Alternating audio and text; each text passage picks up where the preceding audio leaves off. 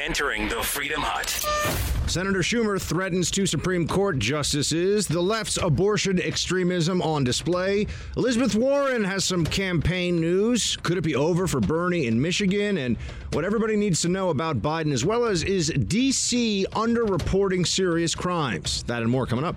This, this is the Buck Sexton Show, where the mission, Your mission is to decode what really matters with actionable intelligence. One small step. Make no mistake. America great. You're a great American again. The Buck Sexton Show begins. Former CIA analyst. Former member of the NYPD. Buck Sexton. It is Buck Sexton. Now. Welcome to the Buck Sexton Show, everybody. Thank you very much for being here. Chuck Schumer kicks us off today. I feel like my Schumer, my Schumer voice and my Bloomberg voice are too close, and I've been doing a lot of Bloomberg lately, so I'll I'll skip that for right now. But Schumer uh, decided that while he was standing on the steps of the Supreme Court, he would issue a a straight up threat, not a veiled threat, not a oh, I'm going to make an insinuation here or an oblique reference to make you uncomfortable. No, no, no. A threat against two named Supreme Court justices, Gorsuch and Kavanaugh. Here is exactly what the senator from New York had to say. Play two, three. I want to tell you, Gorsuch, I want to tell you, Kavanaugh, you have released the whirlwind and you will pay the price. You won't know what hit you if you go forward with these awful decisions. Wait a second. I thought that we had to respect our government norms and institutions. I thought that we had to sit around and be lectured by whiny libs forever, endlessly, every day, about how Trump is destroying our government institutions and the foundation of our democracy and the independence of the judiciary, and he's a threat to the press, and oh.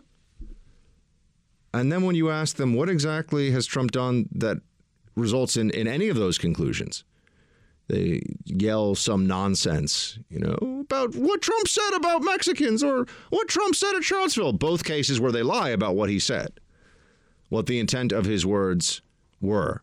They pretend not to understand plain English. I, I had to deal with this again last week in the Lion's Den on uh, the Bill Maher show with all the crazy libs around me. You know, Trump says that they said Trump's lying because he says that there's a vaccine coming quickly. Well, it, it is coming quickly. It's faster. They think it'll be faster than any vaccine in the history of the world, but that still is about 12 to 18 months. He's lying. That's not lying. It's not lying. Just because you don't like someone doesn't mean you get to call them a liar and everything they say is a lie and it's all lies, lies, lies all the time.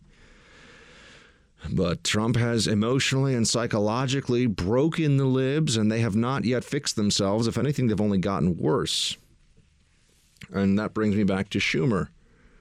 Schumer says this at a time when we are we are like I said, endlessly lectured by libs about how dangerous it is for Donald Trump to speak the way he does about various government officials. They say he undermines the FBI. They say he does this, that, and the other thing that is so very, very dangerous to our government institute. Undermining our institutions is a talking point uh, that nobody should take seriously at this point from the left because they are willing to trash the very institutions that they complain Trump is undermining the moment that they don't serve libs' purposes.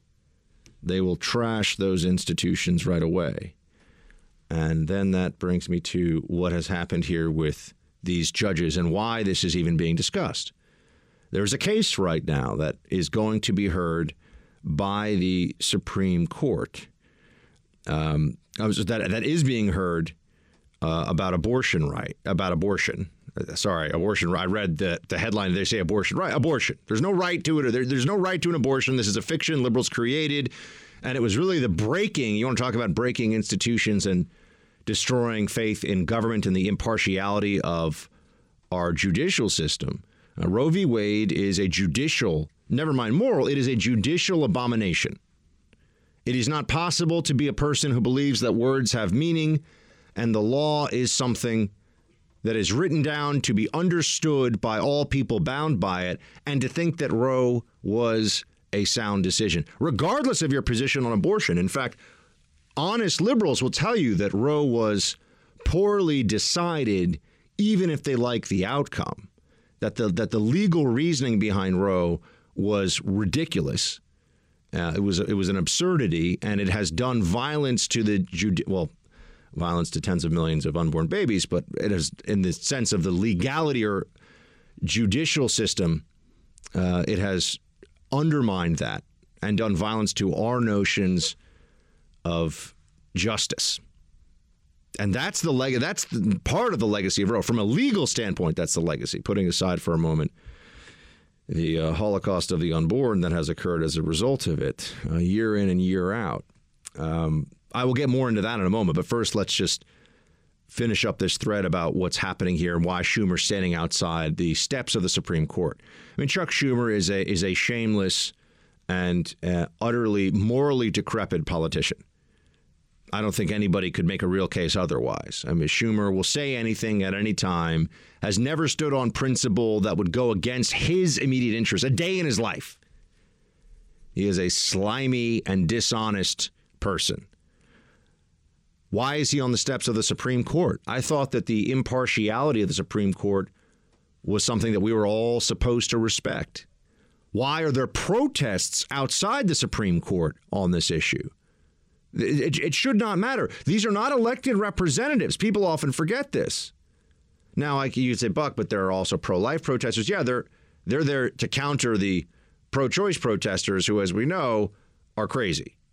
Like the stuff that they'll say, the things that are being. I, am going to play audio for you, so I'm not just going to throw that allegation out there without giving you more. Uh, but this this idea that there should be pressure brought by not just protesters, but politicians getting the rabble fired up on the steps of the Supreme Court in this way. Neither side should do this, but when one side, the libs, does it, I can understand why the other side says, well, we got to show up too. So that there isn't this perception. Because you know what the media does? They show up to say, look at all these people, look at all these women who just want their liberation and their freedom on the steps of the Supreme Court. Nobody nobody disagrees with them apparently because there's nobody here. I understand that this is how that propaganda game is played. But let's just go back to some foundational principles here. There shouldn't be pressure brought to bear at the physical body of the Supreme Court by people on, on any issue like this. It doesn't matter how many people get. It doesn't matter if they had a million protesters outside. It doesn't matter. The court is supposed to decide based upon the constitutional merits of the issue at hand. This issue has to do with a law in Louisiana that wants to that that sought to hold abortion clinics to the same standards as other medical clinics. Right? That's what this is all about. Now, what that would mean in effect is that there would be some abortion clinics in the state of Louisiana that would either have to upgrade their facilities, have doctors with uh, have people that are doctors with admitting privileges on site, or else they would have to shut down. Now we get into. Oh, we'll, we'll pause for a moment on on where the abortion movement is with the left in this country, but first, just you would think that after Chuck Schumer threatens two Supreme Court justices, he would he would know that he's gone too far. Uh, this is a statement from the office of of uh, Chief Justice John Roberts in response to what Chuck Schumer said. Uh, Chuck Schumer said. This morning, Senator Schumer spoke at a rally in front of the Supreme Court while a case was being argued inside. Senator Schumer referred to two members of the court by name and said he wanted to tell them that you have released the whirlwind, you will pay the price. You will not know what hit you if you go forward with these awful decisions. Justices know that criticism comes with the territory, but threatening statements of this sort from the highest levels of government are not only inappropriate, they are dangerous. All members of the court will continue to do their job without fear or favor from whatever quarter. Chief Justice slapping down Schumer, slapping him down, and he deserved it, and then some. Before we go any further here, can you imagine for a moment what the response would be if Donald Trump called out two lib members of the Supreme Court? If he said, you know, Sotomayor and RRBG, Uh, you better do what I want on this case pending before you, or else. I mean, I, I actually think that they would they would try impeachment proceedings against him again based on that. Oh, the president's destroying the foundations of our democracy. And look, it's not right for him to say, if, if he, which he didn't say that, but it wouldn't be right. But I'm just saying that's the level they would be willing to go to if Trump did this. Chuck Schumer, he's gonna, he's at, at first he's gonna have a bad news cycle. Now he is having a bad news cycle, but at first he had a spokesman go out to double down on this one to say, yeah, well, what about what the Republicans do? Yeah, what about the Republicans? They're so bad here. And this is all about libs who use, who expect the Supreme Court and use the Supreme Court as a super legislature. And they've had it now for decades. Or things that they cannot get from their elected members through the legislative branch, they demand, demand the Supreme Court just hand them from on high. Schumer pretty much said as much. Play uh, 15, producer Mark. We are here to send these folks a message, not on our watch.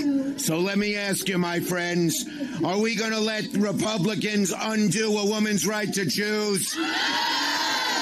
Are we going to stay quiet as they try to turn back the clock?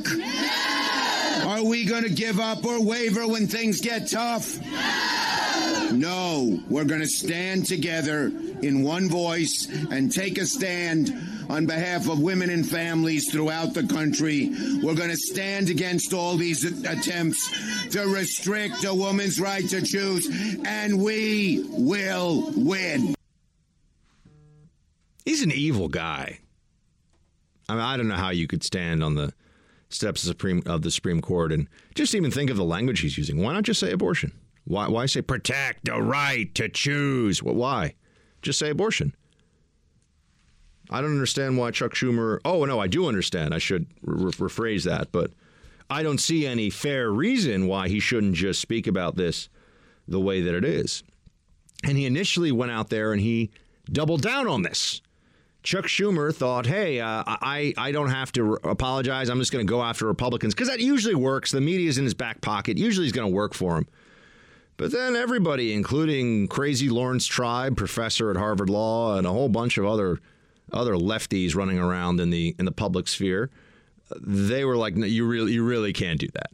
I mean, because, and I think that they're they're telling him that because if he doesn't walk back from this, guess what? The next time they go, Trump is destroying democracy. Look what he said about the journalists. He's destroying the First Amendment. We'd all sit around and say, right. Chuck Schumer threatens Supreme Court justices in front of a mob by name at the Supreme Court. That's that's pretty egregious, isn't it? If anything bad had happened after that, wouldn't Chuck Schumer perhaps be uh, perhaps be subject to charges of incitement? I'm just saying. You got a mob, you're rabble rousing, you're calling people out, saying, you know, there's gonna we're gonna come get you if you don't give us what we want here. This is part of why we see the the ugliness over Kavanaugh and judicial confirmations. And I, am going to uh, tie this all back to you know who really was a, an originator of the nasty partisan fighting over Supreme Court nominees. It was Joe Biden. Mr. Moderate now, Mr.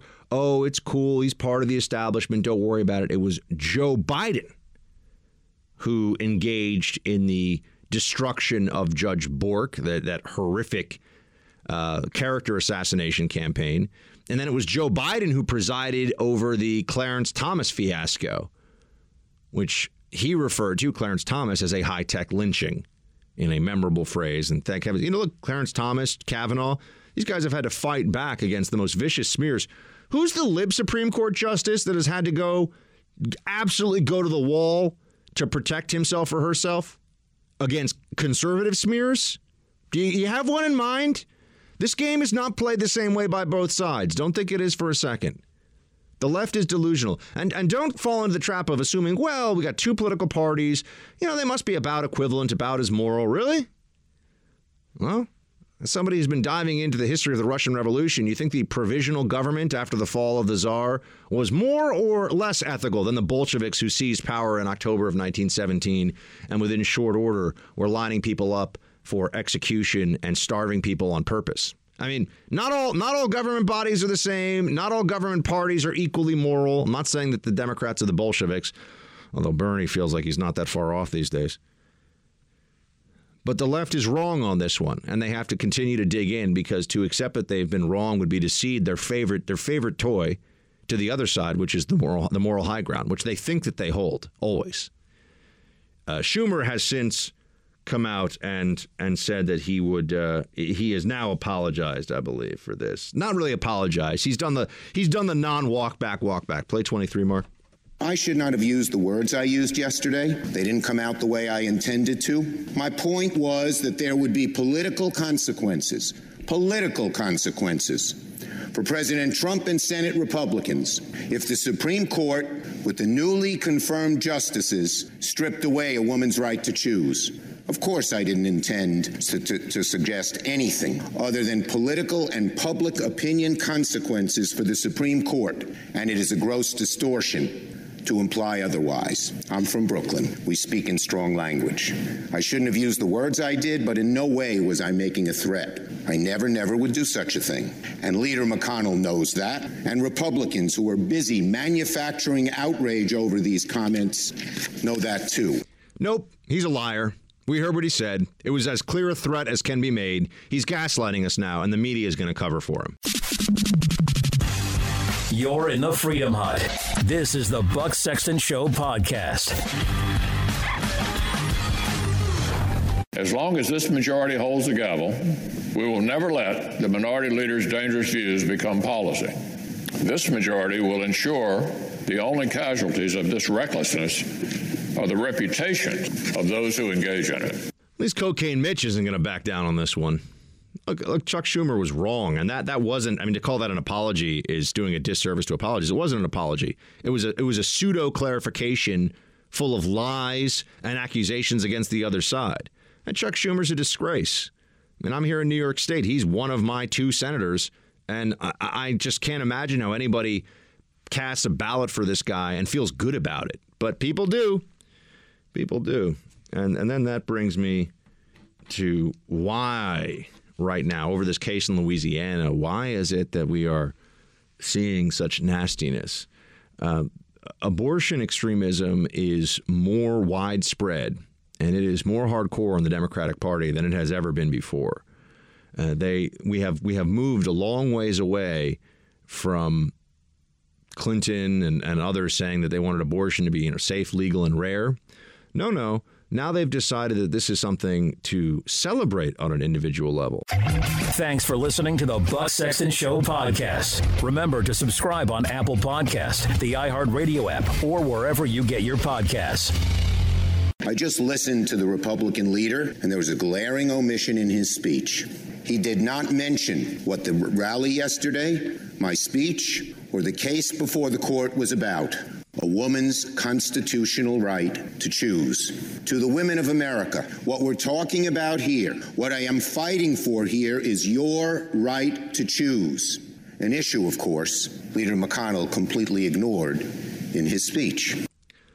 Right to choose. Isn't it interesting that this is the this is the fallback phrase always? Why not just say what it is, a right right to an abortion? Right? That's what they're saying. A right to abortion access and even the right to celebrate abortions, which we're going to get to in a moment. That was happening at the Supreme Court. Uh, when you know that something is is good, you can speak about it very clearly. You know, when I, when I talk about individual human dignity or talking about rule of law that applies to all equal uh, all individuals equally irrespective of race, creed or color, you can be very clear. You can use precise language. You don't have to use politically charged, vague language. You don't have to use phrases that are loaded in, in, in one direction or the other. You can just say what it is you want. You know, this is very straightforward. If someone asks me, "Oh, do you think that the Constitution gives you a right to bear arms?" Yes, I think that individuals should have a right to own, possess, and carry firearms in common usage for the defense of themselves, their homes, and as a bulwark against government tyranny. Very straightforward. Right? I'm not. Yeah, I think that people should have a right to decide whether or not they may wish to carry some form of armament consistent with ever changing uh, local regulation and that won't upset libs because it doesn't look too scary. No, no. Right? When when you are when you're talking in moral terms, you can speak with you should speak with clarity. It should be straightforward. Everyone should know exactly what you're suggesting and what you're saying. And it is such a tell, it's such a giveaway that whenever Democrats talk about this issue, it always turns into these these phrases that are uh, that, that are imprecise, that morph into other things, that change over time, that are highly loaded, politicized ways of talking about the issue. What are we really saying here? Well, what Democrats want you to know is that there can be, they will oppose any restriction whatsoever on an abortion at any time during a pregnancy. They will oppose any defunding by the government of any organization that is providing abortions. They will oppose uh, they will create special rules and regulations to protect unencumbered access, meaning physical walking to abortion clinics, which does not, you know, it doesn't happen with other other institutions, right? There are protesters running around, people getting up in your face. Uh, they will create special rules, special carve outs within the law to make sure that this is an, an absolute right. What restriction can you? What restriction at the federal level exists uh, exists on abortion right now, or or uh, abortion facilities? That would be something proponents of the pro life position would want. You, you can't think of one. What what is it? We, we had Governor Northam. And, and we're at the point now where, because of the internet and because of social media, and, and by the way, people always say don't talk about this stuff on the radio because people turn off. They don't want to hear it. It's too intense. I, I think it's too important to just avoid talking about entirely. Uh, so uh, apologies for that. We will talk more politics. Apologies for those of you that that this is not something you want to hear as you're you know, going to work or going home or eating your lunch or whatever it may be. But this matters. It matters to all of us, and this is a, this is an issue of law. This is an issue of morality and, and governance. So uh, I think it's important that we have clarity because we are living right now with a Democratic Party that is deeply immoral, that is propagating evil in the name of women's freedom, and it's wrong.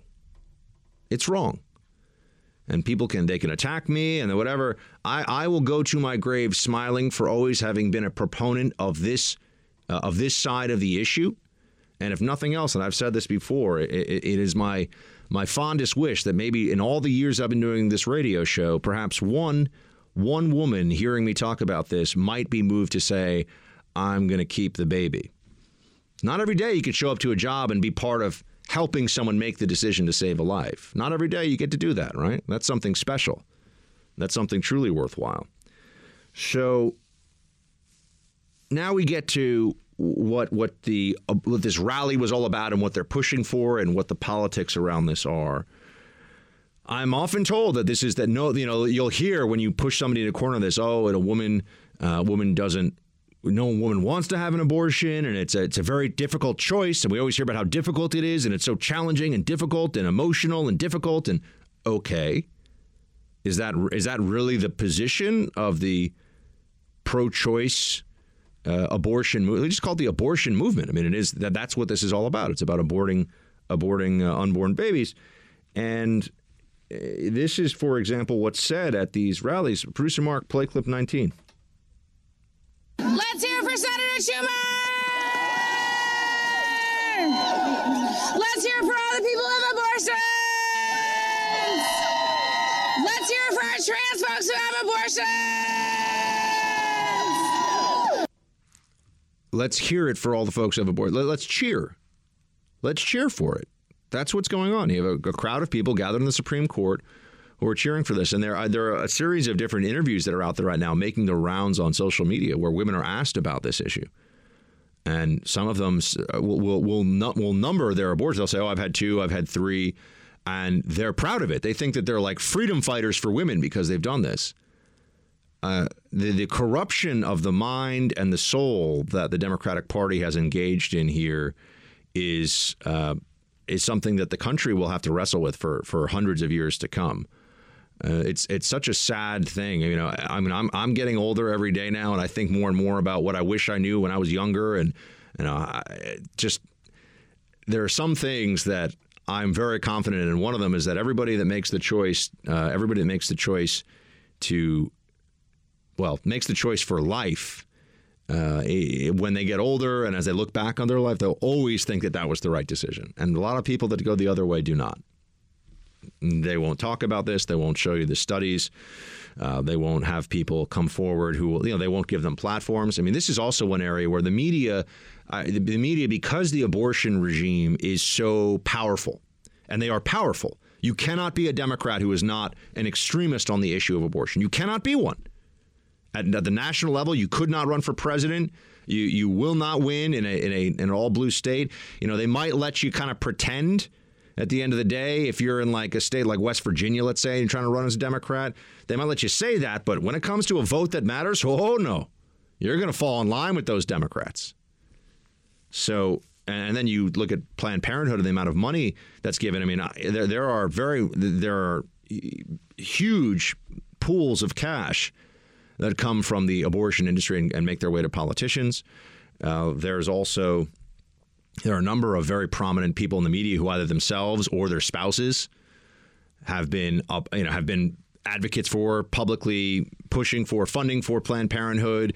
Uh, they've been they've some of them have worked for Planned Parenthood. I mean, it's when you start to dig into this, you realize that this is a this is an underworld of immorality that's it's just below the surface. I mean, you, you would have to dig a little bit. Find, oh, you mean so and so's wife was a regional director of Planned Parenthood, and now now he is reporting on on this Supreme Court issue in a way that always seems to take the liberal side of the argument. What a surprise, right? This keeps happening. You cannot trust them to be honest about what's going on. Uh, you cannot trust them to tell you the truth about this. They won't admit that they're wrong about Trump. They're certainly not going to admit that they are engaged in the greatest moral evil this country has faced since slavery. Right? They will. They will not admit that. Democrats. They, it would really, in a sense, perhaps be the dissolution of the Democratic Party as we know it. The Democratic Party is effectively at war with the traditional family, with with life, meaning babies being born instead of babies being aborted. Uh, you know, there are some core with with gender. I mean, that that uh, person at the abortion rally saying, "Let's let's hear it for trans people who have abortions." What? Those are, they're called women. The only people that can have abortions are women. The only that's it. There's no one else who can have an abortion. Women. There's no trans men who have abortions. That does that's not a that's not a thing. There are women who have abortions. You can call them whatever you want, but they're still biologically women. Very strange. Very strange that uh, we live in, in the times we do, where where truth is uh, often treated as a hanging offense by the media. I mean, you just get in so much trouble. So, I'm trying to think of what else needs to be said here, other than they are uh, outraged at Trump and at Republicans right now because they are they're very frightened at, at, losing what they feel is the judicial super legislature that the libs have enjoyed for a very long time. This was a one-way war. Libs would put the most left-wing people possible on the bench knowing that they were going to be. I mean, just look at the the major Supreme Court ju- uh, decisions since the 1980s. The four libs on the court at any given time always stick together. Conservatives will break. They'll go. Conservatives have saved, you know, saved Obamacare with John Roberts twice. Conservatives will go on will go with the other side. That happens. Libs never do. On the on the key social major issues of, of governance and constitutionality, the libs are in lockstep with each other. They want what they want and they're going to get it. Doesn't matter how they. I mean, you know, then there's look. Ginsburg is is bright. Sotomayor just is not a good lawyer. Is not a very smart legal mind. But I, people are hesitant to say that. Kagan's very smart. Sotomayor is just not very good at this. But you know, they they, they wanted to. The Obama administration had had uh, a decision to make about how to make the court more diverse, and they went with Sotomayor. I think they could have made much better choices. Um, I think they should have made much better choices. I think she's really an embarrassment to the Supreme Court, but oh, I know we're not allowed to ever say that there are libs who are just not very bright. It's true though. There are libs who are not. There are conservatives who aren't very bright too. I mean, I'm, I'm equal opportunity in that regard. Uh, but they're upset because they know that if they lose their judicial supermajority, they may not get things that are very important to the left wing cause. Mitch McConnell understands this. Play 21, producer Mark. Judicial independence is what enables courts to do justice, even when it is unpopular, to protect constitutional rights, even when powerful interests want them infringed. Judicial independence, Madam President, is what makes the United States of America a republic of laws rather than of men. It's been almost a century since the last time Democrats threatened to pack the Supreme Court because they wanted different rulings. History still judges that disgraceful episode to this day. So I would suggest that my Democratic colleagues spend less time trying to threaten impartial judges and more time coming up with ideas that are actually constitutional. Nope, they'd rather just get what they want from the lib judges that they ram through and they have a Democrat in the White House. That's that's their plan. We know that's their plan. It has been for decades. You're in the Freedom Hut. This is the Buck Sexton Show podcast. You know, I in the legislature, in the Michigan legislature for six years, used to say people to people, yo, yo, you know what? You're so freaking obsessed with what I decide to do with my body. Maybe you shouldn't even want to have sex with me or with you or with any women. That's Congresswoman Rashida Tlaib, in case you were wondering. That's the level of discourse that she brings the Democratic Party. Really high level stuff. I, I think it's clear she's a moron, but she's a dangerous moron. She's somebody who will say whatever to get the crowd fired up on issues where she can't actually speak to what's really going on. She just knows the talking points and screams them at people. And the whole thing about don't even want to have sex with. I mean, I don't even. I don't even. To, I'm not even going to touch that. I don't even know what to say. I'm just going to leave that. Uh, another member of Congress on this issue, Ayanna Pressley, another one of the, the woke crowd in Congress. Here's what she, she's a, a, a new member of Congress. Here's she, play seven. And we have two alleged sexual predators on the bench of the highest court of the land with the power to determine our reproductive freedoms. I still believe Anita Hill, and I still believe Dr. Christine Blasey Ford. I am because this is outrageous. Let us channel our righteous rage into voting power, the power to evict the occupant of this White House, to legislate our destiny, to affirm our collective liberation. I stand ready as a partner in this battle to protect the will of the people and ensure every person has the right to self-determination over their reproductive health. The people united will never be defeated. That was a really a, a perfect soundbite in so many ways of what the li, uh, what the lib delusion is here. Uh, people united. I mean, going for, with the, the kind of Alinsky mobilizing, community organizing, yelling out on the street. Yeah, it's all about our right for reproductive health. Reproductive health? There is there is no health condition that that that she's talking about here. That's not that's not part of the discussion. but this is where this is where we are, and the even more uh, in a sense that. There's so I, mean, you know what? I'm gonna I'm gonna cut it off at this at this segment because I know we got other things to talk about. But I'll just say this: to call Kavanaugh and Justice Thomas sexual predators. First of all, Clarence Thomas was accused of like making some some sexual jokes. That doesn't make you a sexual predator, and only a moron would say otherwise. So let's start with that. Okay, you're not a sexual predator if you make jokes that are inappropriate in the workplace. And he who knows if he even did? I mean, he said he didn't, and there was no proof. And she followed him around and wanted to keep working with him forever. So I guess it wasn't that bad. But there's a huge anti male component at the heart of left wing feminism. Huge resentment of men because left wing feminists have told them to compete with men in every regard. You're the same as men. You're exactly the same as men. And if they don't view you as such, if they don't treat you as such, not legally equal, equal in every respect. That's why men are now competing in women's powerlifting tournaments, folks. That's happening because of the left wing delusion that men and women are the same. Break down gender. And if you don't agree with that, you're a misogynist, you're a sexist. And she throws in Kavanaugh, too, a alleged sexual predator. Only a moron, given the facts, really believes that Kavanaugh is a sexual predator. I mean, that, that is such a smear Somebody should ask her. Somebody in the press should say, Excuse me, Ayanna Pressley, the third accuser of Kavanaugh, said that he was running the gang rape rings in high school that nobody ever heard of from the crazy lady who was clearly lying. Do you believe her? Does she have a right to be believed? We don't have a real press, though. We've got lackeys. We've got journalists. I mean, I despise lib journos so much that I honestly sometimes think I don't even know how long I could stay in this business because that's how annoying they are. Like maybe it'd be nice to just, you know, build build homes or write poetry or something. Who knows? But these libs are completely out of their minds. And now we can talk some politics. Thanks for listening to the Buck Sexton Show podcast. Remember to subscribe on Apple Podcast, the iHeartRadio app, or wherever you get your podcasts. Another one bites the dust. Yeah, that's right. Elizabeth Warren out, according to news reports. Uh, the breaking news as I came on the air here is Elizabeth Warren is going to step aside. It'd be very interesting to see if she, I haven't seen yet if this is going to be the case, if she endorses Bernie or does she try to just get one last little seat on the Biden Express?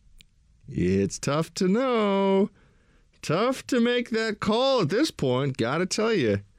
I would not be all that surprised if we had Elizabeth Warren say, Well, I, I, I really, I love Bernie, and I was trying to ride the Marxist coattails all the way into the White House, but uh, now I just think it'd be uh, be better to, you know, go with a winner. so I think, I think it'll be tough to see how she uh, does this one. These politicians, uh, it's for for people who spend so much time talking about service to others and how much they want to help other people. These politicians certainly make quite a quite a lot of no, quite, quite a lot of decisions that are really just about themselves, as anybody who's paying attention and being honest can attest. So Elizabeth Warren at this point is looking like uh, she's she's out. I mean, she kind of has to be out. I don't even know what the delegate count is, but all you have to know about how her Super Tuesday went is she is from Massachusetts, which is a state that has so many great things. You know, Boston's a great town. I went to college in Massachusetts. There's so much to love about Massachusetts. Even when it's freezing and it's wintertime, I love it up there. But man, the politics up there just stink. You know, it's just bad. And uh, they, she came in not second place, she came in third place in her home state. Producer Mark just gave me the thumbs up. So if you see me give a weird wink on the on the on the Pluto stream, that's because I said thank you, Mark. And uh, yeah, this is this is now Elizabeth Warren coming in third place in her home state in Massachusetts. Third place. Yep. Uh, that's not going to work. That is not going to work. And you know, now we get to have one of these days where we say, what was it exactly about this person that made the media so willing to just overlook the glaring deficiencies in her abilities as a politician, uh, where it really was just the, the media loves her. They think she's awesome. They're big fans of hers. You know, we had the whole selfie lines phenomenon. And then there was also the issue of her being a, a fake Cherokee.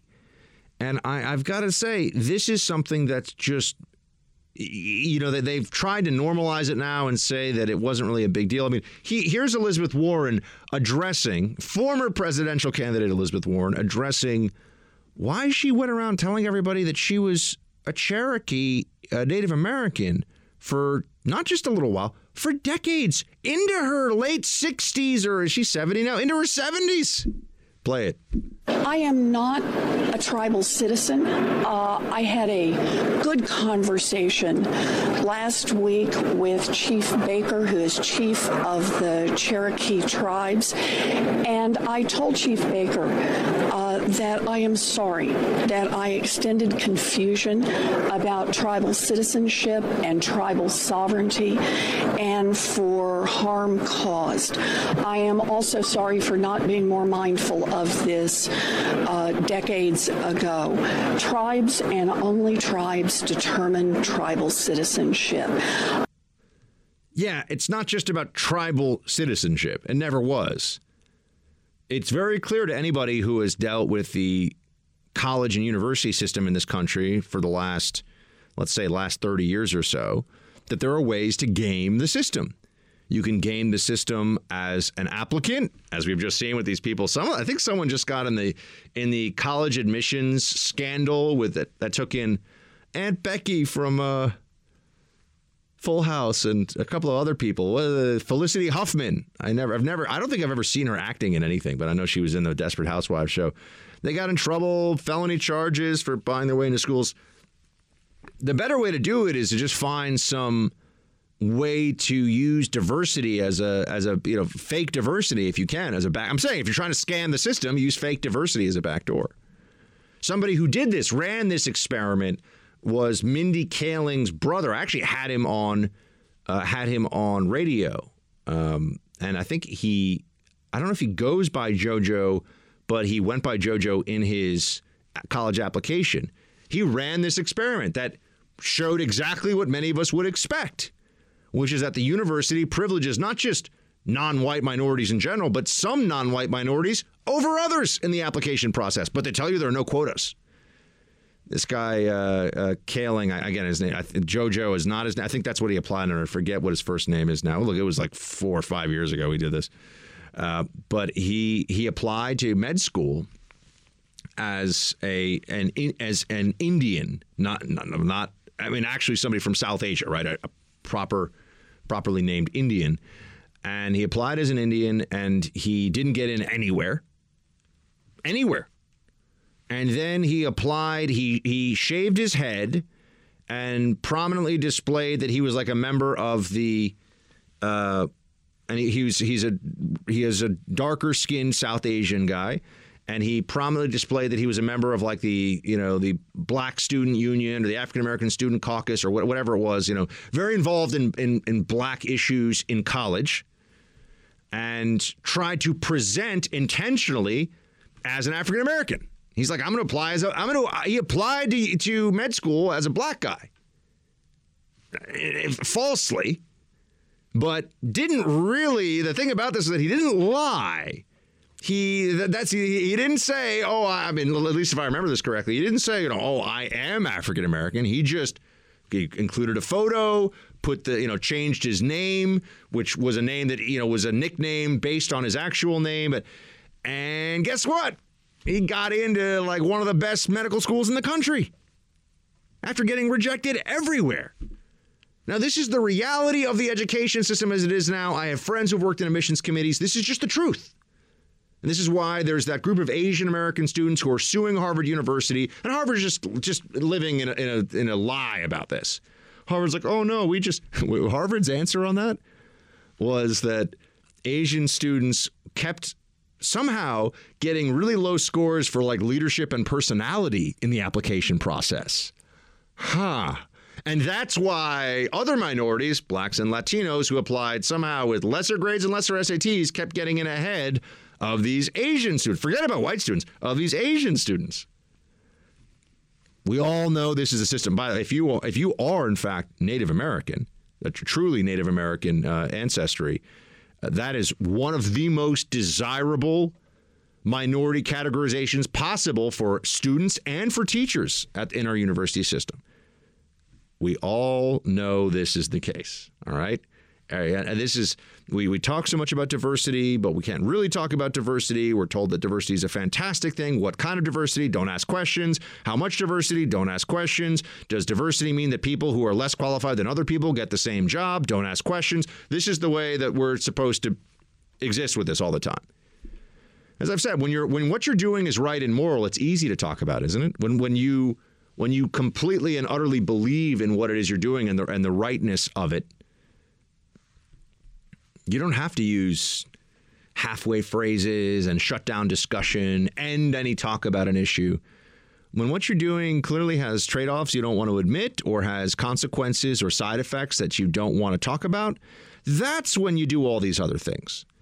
And there is no, there's just no justification that the left wants to offer up publicly and, and honestly for why is it, okay, African Americans' legacy of slavery, affirmative action. There's there's a consistent there's a consistent thread there in the argument. You you can disagree whether that's legal or should be legal or not now to advantage people, but why are Latino students being uh, excel, why, why are Latino students more desirable to an admissions committee than uh, a student who's a first generation immigrant from Korea. Just is there? Why is that the case? Well, let's say it's a representation issue. So then that, that's a quota. Then then you have quotas because you have you know too many you know Koreans and Chinese at Harvard and not enough Mexicans and you know whomever you know Dominicans, whatever. Right. Well, that's a quota system then. If it's just about the numbers, oh no no no no. Well, what is the answer? Oh no, we take a holistic approach. BS. And that's why this lawsuit against Harvard is just going to expose the whole system as a scam. They're they're doing they're just doing stealth quotas. I'm talking about wrong Supreme Court decisions. This was another one where you had um, uh, Sandra Day O'Connor in I think it was Grutter v. Bollinger on this one say, you know, maybe in 20 years we won't need this anymore. So then we won't need this anymore. We're now having these like temporary legal authorizations for things that clearly violate the Equal Protection Clause, but we really want it right now. We think it's a good thing, so we're going to just do that. That's the way we go. And she said that in the decision that upheld it 5 4. California got rid of race based admissions preferences. Uh, the, school system there, the, the university system hasn't collapsed. There's still lots of people from lots of different backgrounds going to different schools. What you end up seeing, if you really want to know, I know this is a little bit of a departure from Elizabeth Warren, but I think this stuff's important. And this is all about why did she do the scam? And it was a scam. They're going to tell us it wasn't a scam. It was. Elizabeth Warren's a scamster. That's the whole. That was the whole Native American thing. That's why she plagiarized a recipe and put it in Pow Wow Chow because she uh, she was working the system in a way that was really gross in a way that was really unethical, actually. So, and now pretends like, oh, I, I just was. My, you know, my daddy and my mommy always told me that I was a, I was a Cherokee, and so I believed them, and just happened to discover this as an adult trying to get prestigious university jobs. We're all supposed to think there's nothing, nothing really going on there. Uh, I know. I, now I diverted from my diversion. I even kind of lost my lost my train of thought on, on the affirmative action issue. But oh, what they don't want to, what they don't like to focus on. When I say they, the left, they don't like to focus on what happened in California when they got rid of for state universities in California race based admissions preferences. Uh, some minorities, specifically Black and Latino uh, college students in that system, their numbers went down a little bit at the very most elite universities but overall, their graduation rates and GPA within that California university system went up a little bit.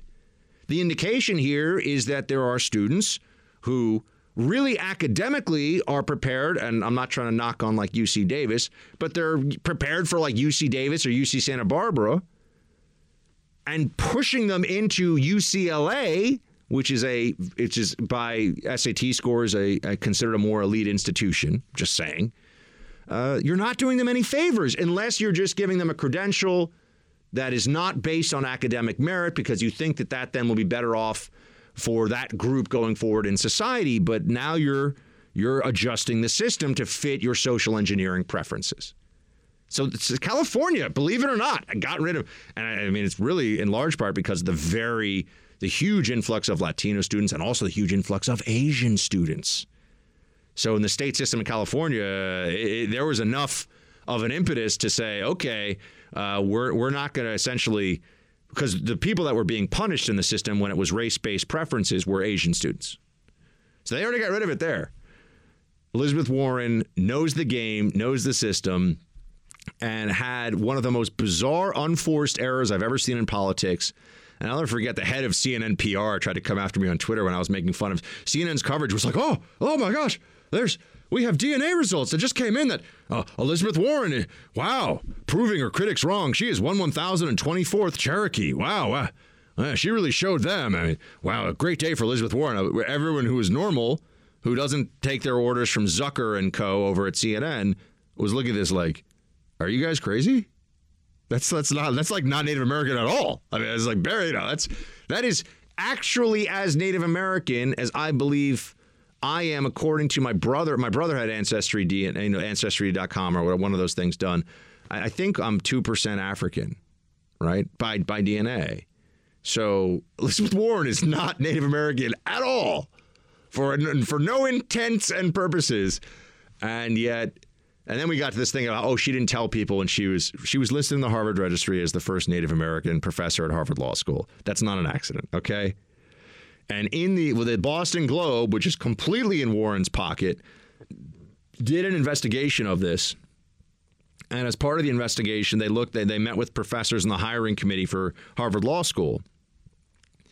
And sure enough, there was one guy. They said, "Oh no, everyone agreed." There was one guy who's like, "Oh yeah, no, that was a big factor." He was some old professor who like didn't get the memo that you got to lie about this, or, or else. There was one professor that initially was like, "Oh no, we definitely looked at her Native American stuff and thought, okay, that's great. We'll we'll, we'll get a Native American professor in Harvard Law's faculty," and then he recanted. Oh gee. I wonder what happened there. I wonder if he just had his memory jogged suddenly, or if somebody jogged it for him, like threatened to jog him off a pier somewhere. So Elizabeth Warren is a fraud. She's out.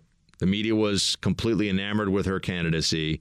And now we get to hear a lot more about how, oh, it's because she's a woman that she didn't win. You're in the Freedom Hut. This is the Buck Sexton Show podcast. You know, everywhere we go, we're continuing to draw large numbers of people who are really hungry for the truth, for strong leadership, and and uh, a candidate that's that's raising the issue that I am about the need for a commander in chief who will have the courage to bring about a, a sea change in our foreign policy, end these wasteful regime change wars, new Cold War, nuclear arms race, all of which are not making us any safer, and actually get our priorities straight, redirect our taxpayer dollars towards serving the needs of people in our communities right here at home. That's exactly what I'm doing. Tulsi Gabbard's still in it, folks. She has not dropped out as of as I go to air here. She has not uh, decided she's going to stop running for the presidency. Hmm. Okay. I got to say, I've always, you know, you know, I know some of you give me a hard time about this. I always kind of like Tulsi. Aloha. I've always thought she was kind of cool. I think she's wrong on most stuff, but you got to love the fact that Hillary Clinton calls her a Russian asset. And I mean, if, if Hillary hates somebody that much, there's got to be some really good stuff about them. You know, she's the same way that I know that Joe Biden is great on foreign policy because you just have to know what he thinks and do the other thing. Anyone that Hillary Clinton really, really despises in the American political scene is somebody who's got to have some good, you know, got to have some some characteristics that are difficult for Hillary to stomach, like uh, decency, integrity, honor. You know, any of the, the, the Hillary's. Ah, oh, it's like it's for Hillary. That's kryptonite. Ah, just melts her. Just oh, hates all of those things. Those things. Those icky, icky traits of an honorable person just get in the way. You know, and Tulsi is also somebody who served in the military. It is it is fascinating to me that we have uh, on in this day and age. You know, there were there really there was. I mean, Mayor Pete who served in Afghanistan, and he got a lot of heat from veterans for starting to overplay the whole "I carried weapons of war." Okay, man, I, I carried more weapons of war, and uh, I got to be honest with you, in more places. Uh, I would never walk around like I carried weapons of war. There are door kickers, and then there's me in the back trying to help the door kickers find the bad guys, and I never get these things confused. Mayor Pete was, I think, even further further in the back than I was. So, anyway, uh, but Tulsi is a veteran, and she does exude a real warmth and love for the military that for the far left of the Democratic Party, let's be honest, it's a problem. They don't like that.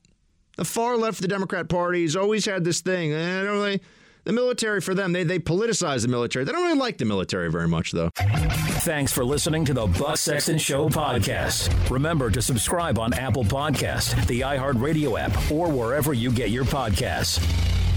Well, after yesterday's results, the delegate math had become virtually impossible, and a viable path to the nomination just no longer existed. And I will not be our party's nominee.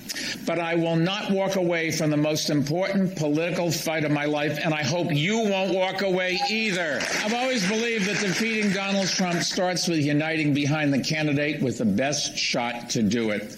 And after yesterday's vote, it is clear that candidate is my friend friend and a great American, Joe Biden. I've known Joe for a very long time. I know his decency, his honesty, his commitment to the issues that are so important to our country, including gun safety, health care, climate change, and good jobs. And I've had a chance to work with Joe on those issues over the years, especially when he was vice president. He fought for working people his whole life. And I'm glad to say I endorse Joe Biden, and I hope you will join me in working to make him the next president of the United States. Here's a thousand dollars. Get excited. Each one of you a crisp thousand dollar bill. Yay, Bloomberg. Bruce Mark, did I mention on the show that he won Aspen, Colorado? I just thought that was awesome. People leave that out. It's only a county in Colorado. You did not. He won Aspen. Of course he did. Yeah, of course he Yeah. did.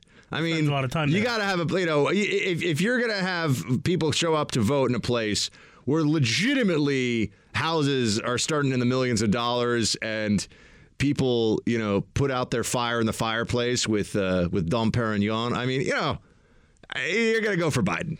I'm sorry, you're going to go for Bloomberg. Whoops. They went for Bloomberg. I, the, the bees keep getting me confused. There's too many bees. Biden, Bloomberg, Bernie. Uh, so he won that, and he won American Samoa. 300 votes cast in American Samoa. 55,000 total people on that on that island. Um, but I I've been digging more and more into Biden. There was actually a reasonably helpful Politico piece, although you have to love Politico in its reporting on the Chuck Schumer gaffe. Went with the whole McConnell pours gasoline on Schumer's comments. You know, it's like it's just Republicans pounce. These they can't help themselves. Republicans pounce. That's always the way these things are. Whenever a Democrat makes a mistake, just look for the journos to say Republicans pounce. Well, what about the mistake that was made? Do we? How about that as the focus?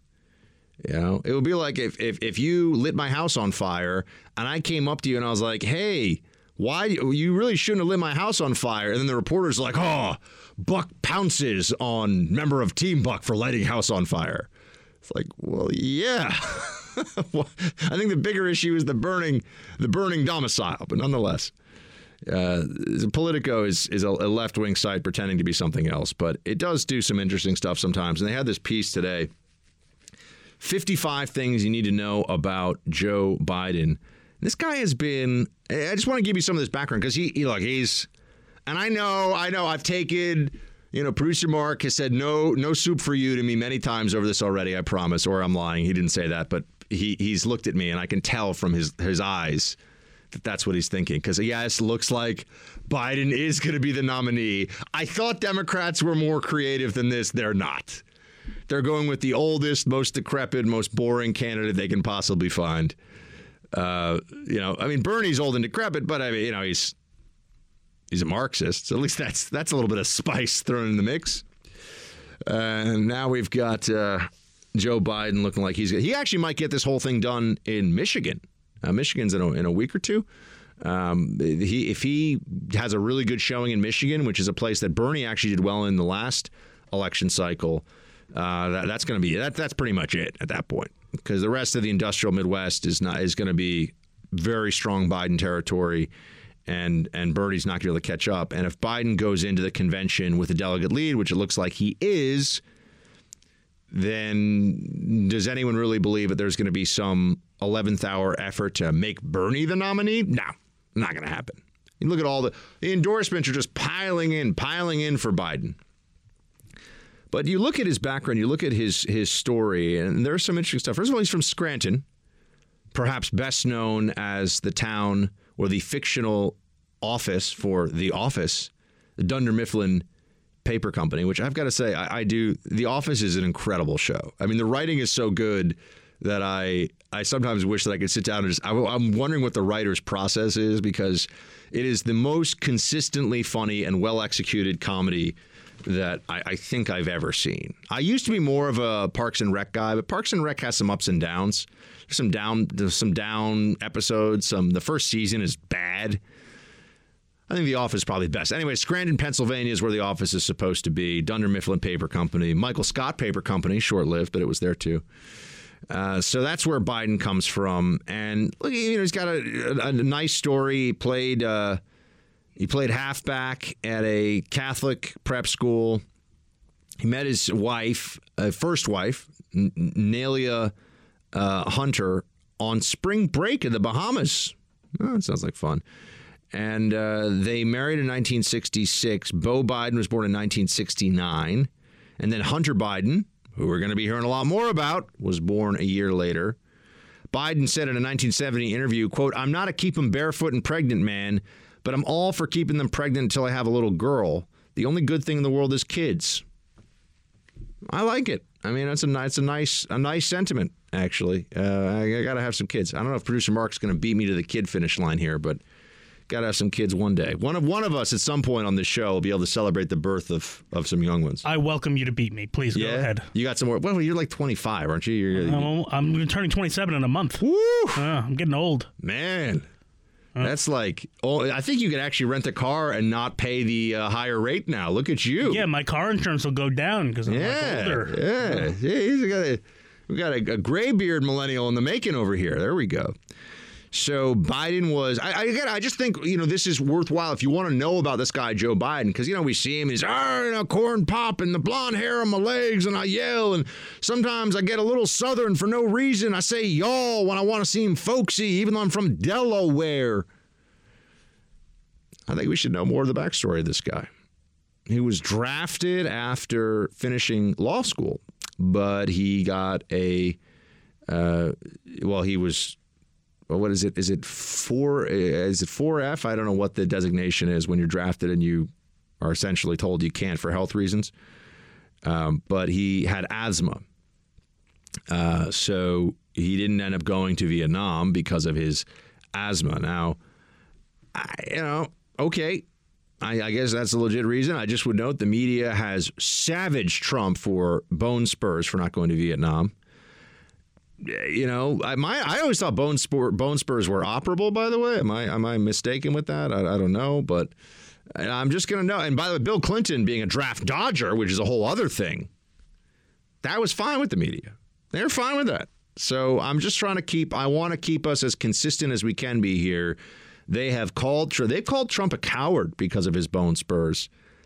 Does Biden still have asthma? Did he always have asthma? Do we just? Uh.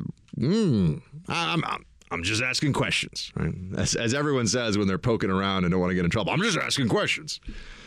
Uh, let's see here. He, uh, if he's elected in uh, this, he'll be. He's now 77 years old. If he wins this election, he will be the oldest president ever inaugurated.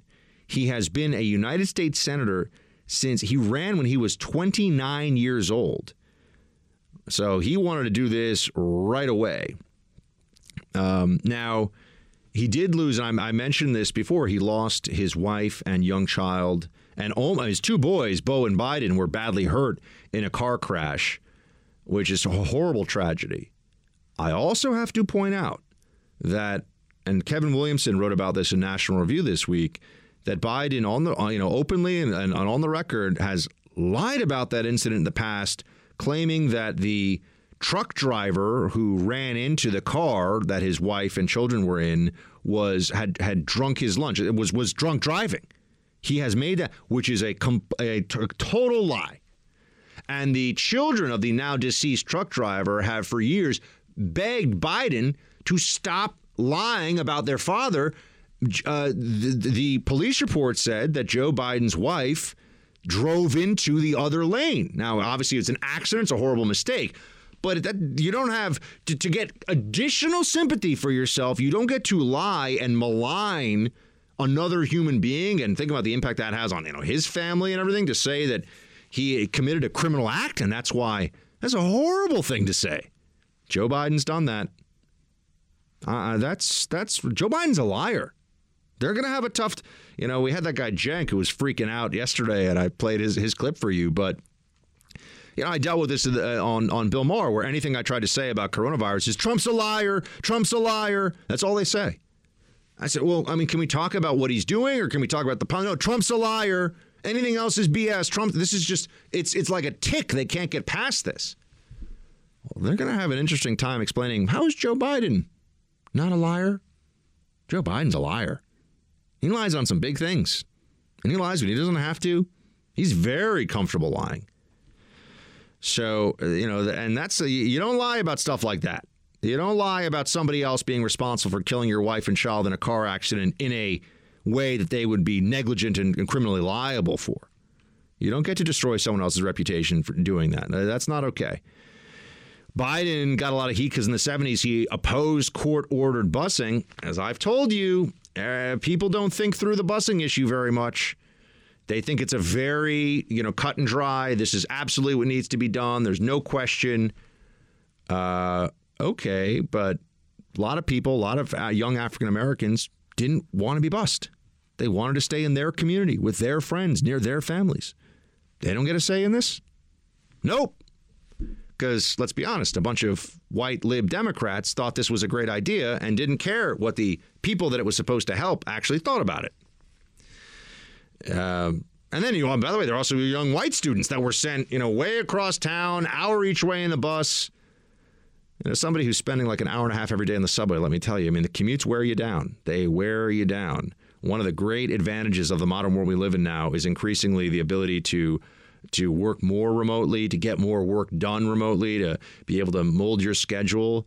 You know, we we've gotten away, and, this is a, a departure from the Biden talk, but we've gotten away from the early industrial revolution concept of like show up you know, eight hours or 10 hours or 12 hours in a place doing this thing all day. It's, it's, you're in place of machinery and your productivity is just hours and labor. There's no, you know, there's, there's no creativity, there's no accelerating your process.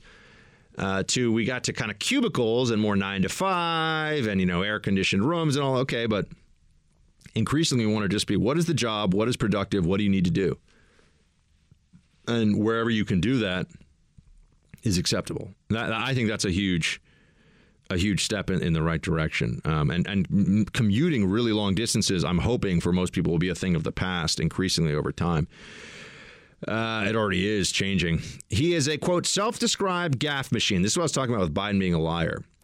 He falsely said he was shot at in Iraq he falsely said he met the survivors of the 2018 Parkland, Florida shooting while he was vice president. That happened after he left office.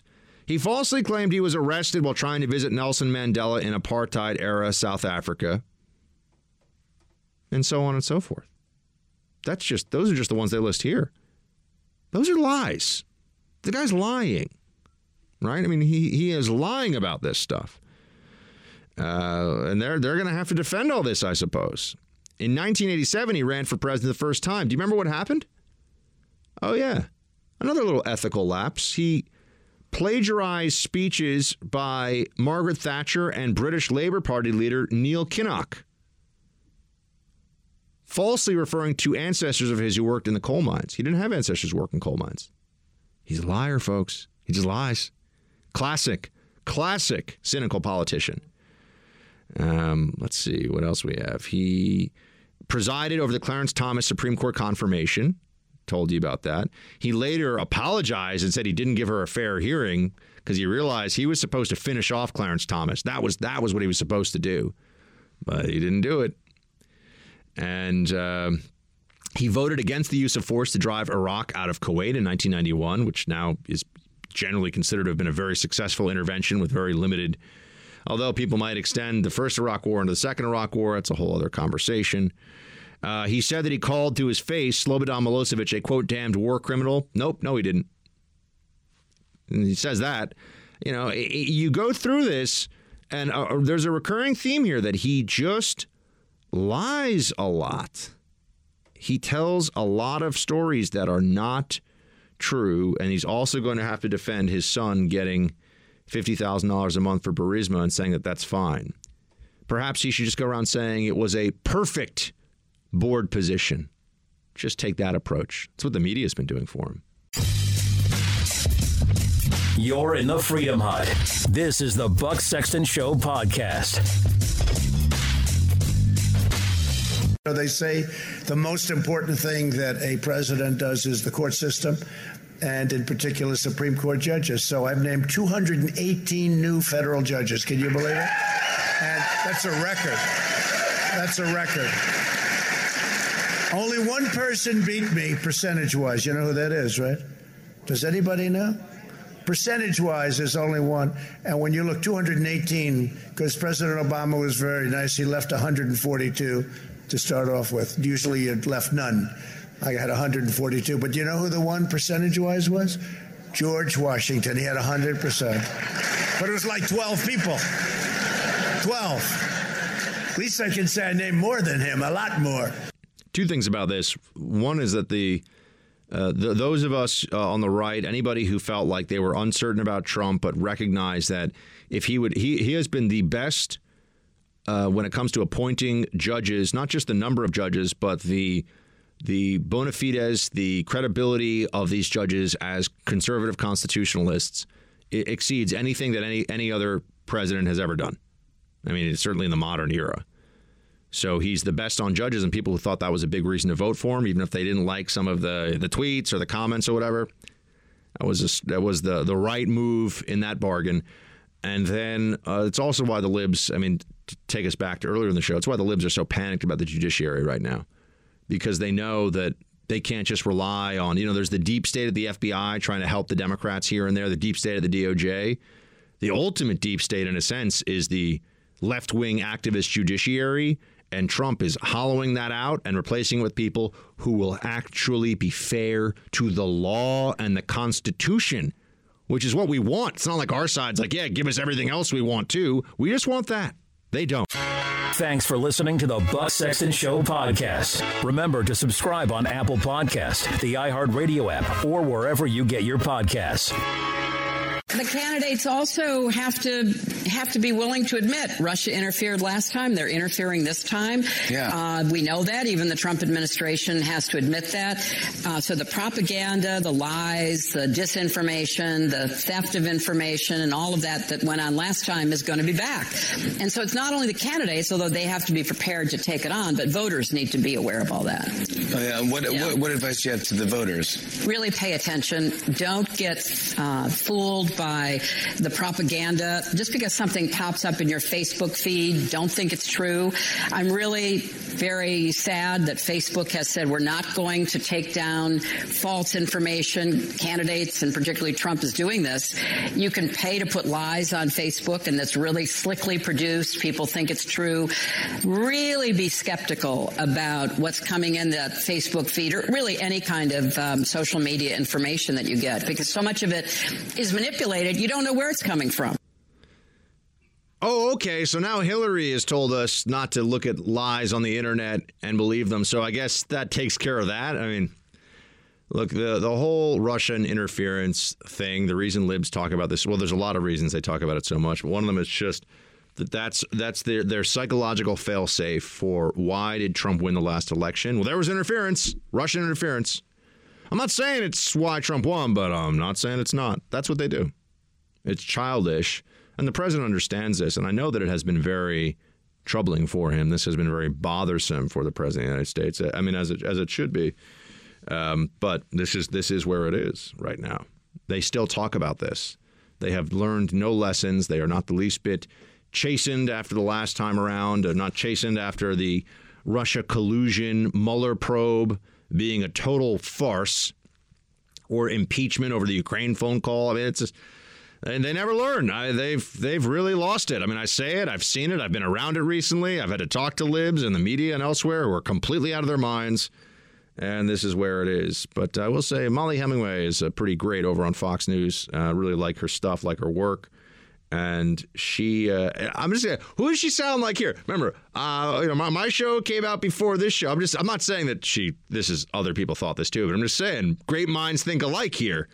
Here's Molly on the whole Russia, well, the lessons of Russian interference as we see it through the lens now of Bloomberg's campaign. Play clip four. But I also think it's interesting that Bloomberg is out. You know, we had years where people were saying a couple hundred thousand dollars in barely literate Facebook ads from Russians caused Donald Trump to win. Here you had a guy spend nearly a billion dollars and he went nowhere. It's a humiliating defeat for Michael Bloomberg. Just just rewind a second. That is a great point. So Russia influenced the election with two hundred thousand, three hundred thousand dollars in Facebook ads, and Mike Bloomberg couldn't get more than 50 delegates with five, $600 million. That hurts Bernie Sanders' message too, because he likes to say the billionaires control everything. Well, here clearly, uh, Bloomberg having all this money didn't do as much for him as Biden having the media and the establishment behind him did. I would pick media and establishment. Who does that sound like? I love it. Bret Baier's like, that's a great point. I'm like, well, I wish Brett listened to the Buck Sexton show because what did I say yesterday? It's exactly this is my this is what I've been saying. The whole Russia Russian interference thing has been always so overblown, so exaggerated. Yeah, Russia interfere. I'm sure Russia's going to interfere. If you were able to do an analysis, you'd probably see Russia's been interfering in our elections for the last hundred years, in some way, paying off journalists, you know, sending propaganda, trying to give people some incentive to take a more pro-Russian line or pro-Soviet line back during the Soviet Union. I mean, Russia's been involved for a long time in this. We involve ourselves. America gets involved in foreign elections all the time too. We don't like hack into politicians' email accounts and try to do that that game, but you know, we we have favorites that we want, and we we look. We've pushed for. We've been engaged in coups. We've done all kinds of stuff. So I just think this is a this is another way that liberals insulate their their brains from having to deal with the truth of, of the Trump presidency, which is that liberal ideas were, after eight years of Obama, a lot of it was rejected. People didn't like what was going on, and they wanted something else. Or at least a majority, as seen, as seen through the Electoral College, chose something else. And that's that's the world that we live in. They can try to deny it. They can try and do whatever they want to make it seem like something else is happening, but they're just really ultimately fooling themselves. Um, Hillary, though, is still on the side on the sidelines making these making these uh, little pronouncements as if we really need to still hear from Hillary Clinton on any of this, but she seems to think so. Uh, she also went with the usual lib talking point about coronavirus, which I will uh, now get to here. This is what Hillary Clinton says about coronavirus. Play 10. Were you uh, surprised with how the uh, Trump administration handled it? Or? I wish I could say I was surprised. I, um, I, you know, this this is something that you can't just insult or pretend is a hoax, uh, despite how hard he's trying. Uh, you really do have to listen to people who actually know something. There's a terrible shortage of, of testing kits. They need to make sure that state and local health departments and governors and mayors and others have the resources they need with hospitalization. So there's a lot of work to be done. And, uh, you know, if, if, he will quit calling it a hoax and actually let the experts do their job, I think that'll work out better. This is all nonsense. The Trump administration is holding like press conferences every day. He didn't call coronavirus a hoax. People who say this are being preposterous. It's it's aggressively stupid to say this, and they continue to do it. He obviously, in every regard, does not think coronavirus is a hoax. The media exaggerating it and saying that his response is inept when we don't even have any ability to judge what the response is. That is what he's referring to as a hoax very clearly. Very clearly. But this is now this is now where we are on this one. This is what we're going to continue to hear. They will not change. They will not shift. Oh yeah, here here's Vice President Pence talking about a thing that Trump obviously doesn't believe exists, right? Because it's a hoax, right? That's what the idiots are saying. Play clip eight. And we were pleased to learn that uh, just shortly ago, the House of Representatives passed a federal funding bill uh, by a virtually unanimous margin. It'll now move to the Senate. And the, the, legislation implements the president's vision to ensure that not only do our federal agencies have the support and resources that they need, but also that our state and local partners have their support. And in my conversations with governors all the way through this afternoon, I know they're grateful for the bipartisan spirit that has characterized uh, this funding bill, and we'll continue to work through that process. As President Trump said, we're all in this together and he deployed a whole of government approach. But uh, thanks to the president's leadership, it has actually developed into a whole of America approach. And the meetings today with industry leaders is a reflection of that. Why is he talking about a hoax, right?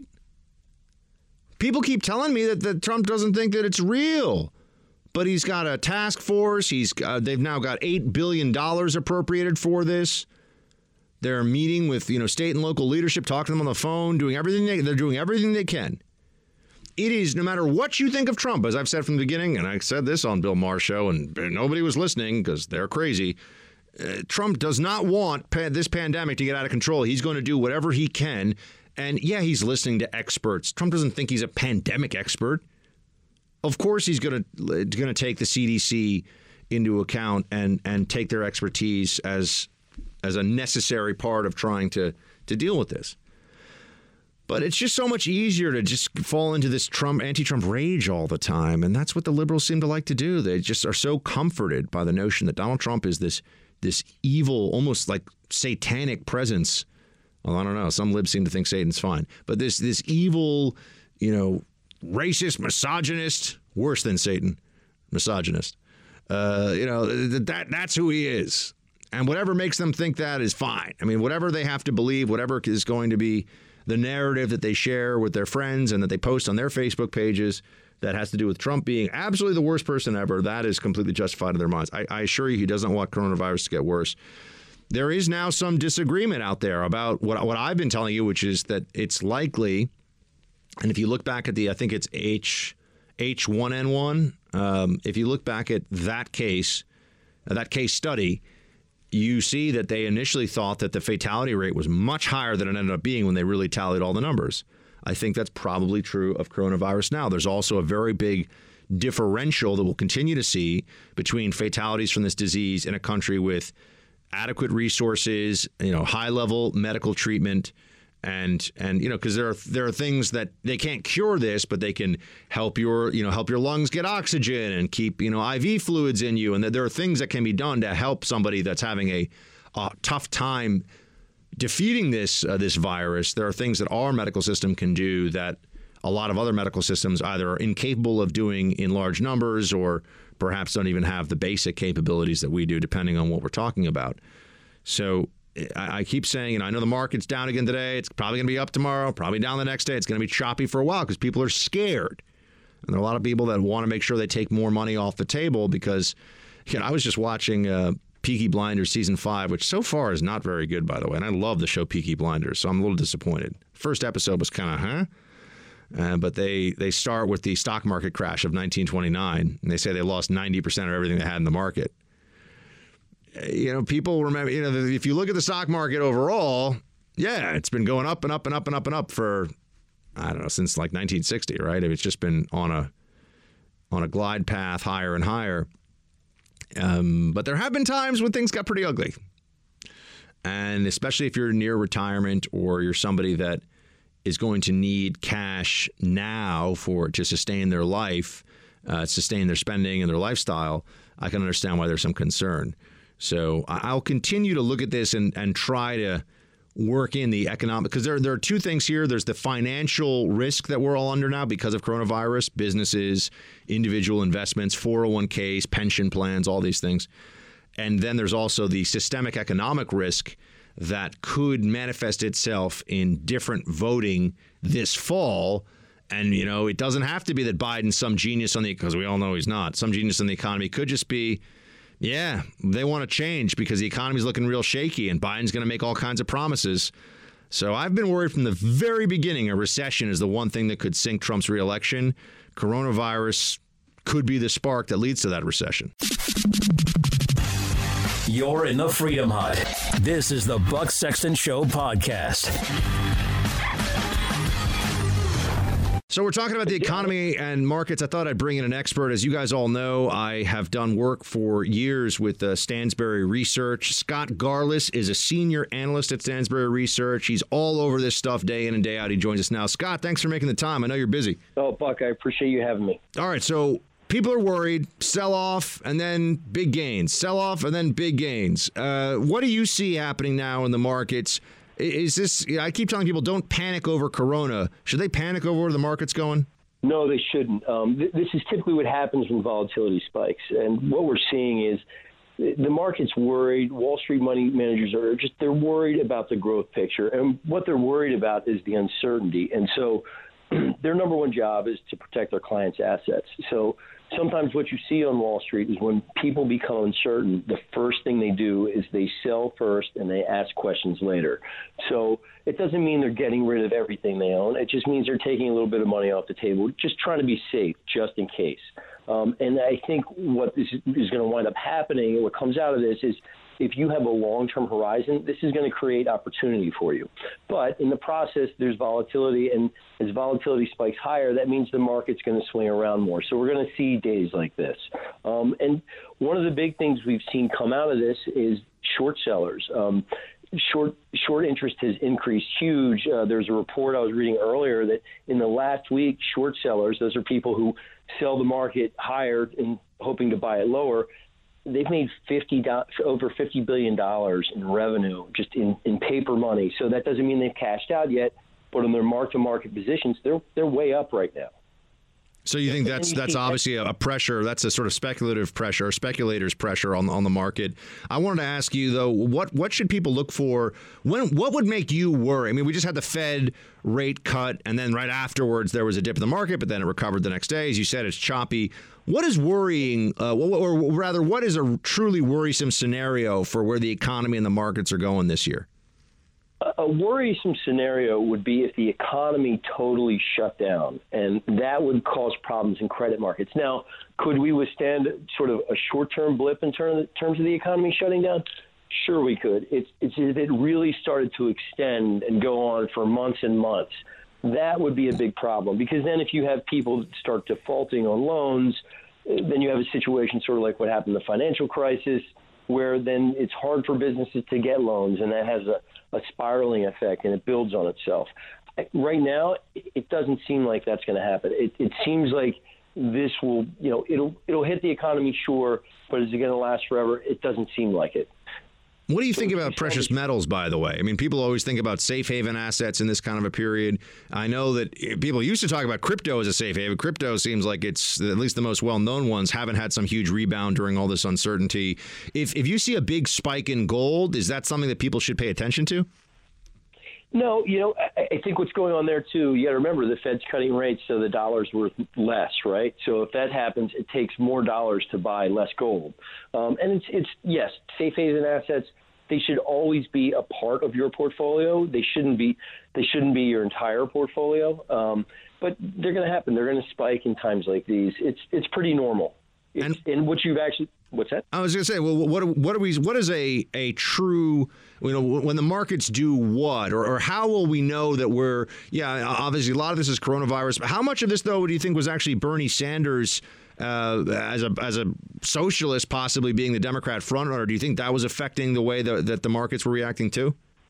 100%. That has a compounding effect. Um, and I think you saw that with the Super Tuesday results yesterday it now looks like Biden's gotten all, all the momentum back. And the way the markets are looking at Bernie Sanders is he again he is a big unknown and they're worried about some of the policies he would institute in terms of regulation in terms of taxes how is he going to pay for his medicare for all plan um, yeah and he's he's short on specifics on that and but they're thinking those things will happen. And if, if taxes go up and regulation goes up, they're worried that that's going to mean less business is going to get done. There's going to be less spending.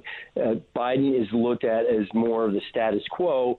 So, yes, is he going to have different policies than Trump? Sure, he is. But it's going to be better for the market in general. And that's why we saw the rebound. You know, and until we have something decisive from the Democratic Party in terms of who their candidate's going to be, we're going to see some of these swings off of that as well. And what does it look like when we're out of, I mean, we've only got about a minute here, uh, Scott, but what does it look like when we're out of the woods, so to speak?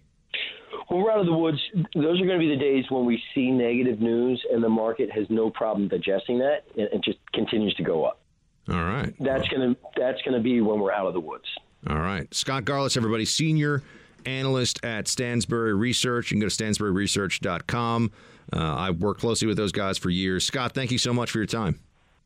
Buck, really appreciate it. Have a great day. See, guys, I, I think we're gonna be okay. I keep saying it. I, you know, we, I have every day I come to work now. There's more and more people I see with masks walking around on the streets and everything. The masks don't save you, by the way. It's not really worth. It's not worth anyone's time. If you're not sick, there's no reason for you to have a mask on.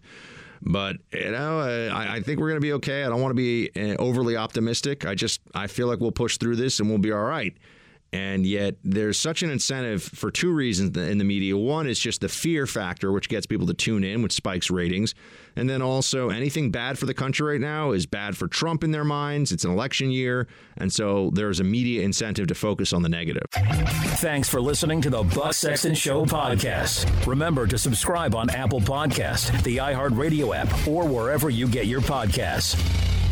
Ain't no party like a Team Buck party, cause a Team Buck party don't stop.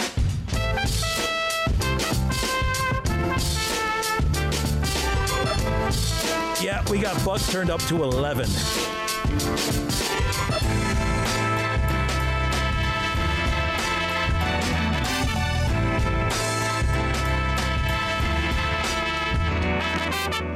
It's time for roll call. It is time for roll call, but I did at the top of the show uh, give you a preview of a story that I, I didn't want to skip past. Uh, Border uh, Border Patrol has picked up.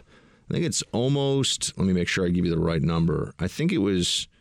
Uh, let me see.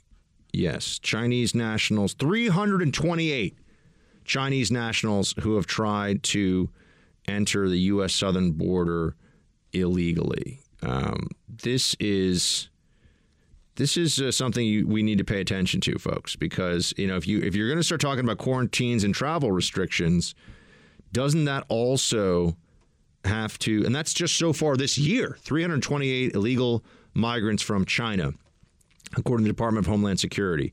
So if we're going to look at this and we're going to talk about how many people are coming into the country uh, legally on flights, and we're going to have bans on flights, we also need a secure southern border. All right, and you know when you imagine if some imagine right now if a flight arrived from from Wuhan, China, with 300 people on it, and they were just let completely unscreened, let go in the United States. I, I think people would have concerns about that right now, right? Well, that you know we've had 300 people in, in this year, and coronavirus, as we know, hit in December, so it was already out there. 300 people plus this year from China have illegally crossed in the United States and been caught by Border Patrol.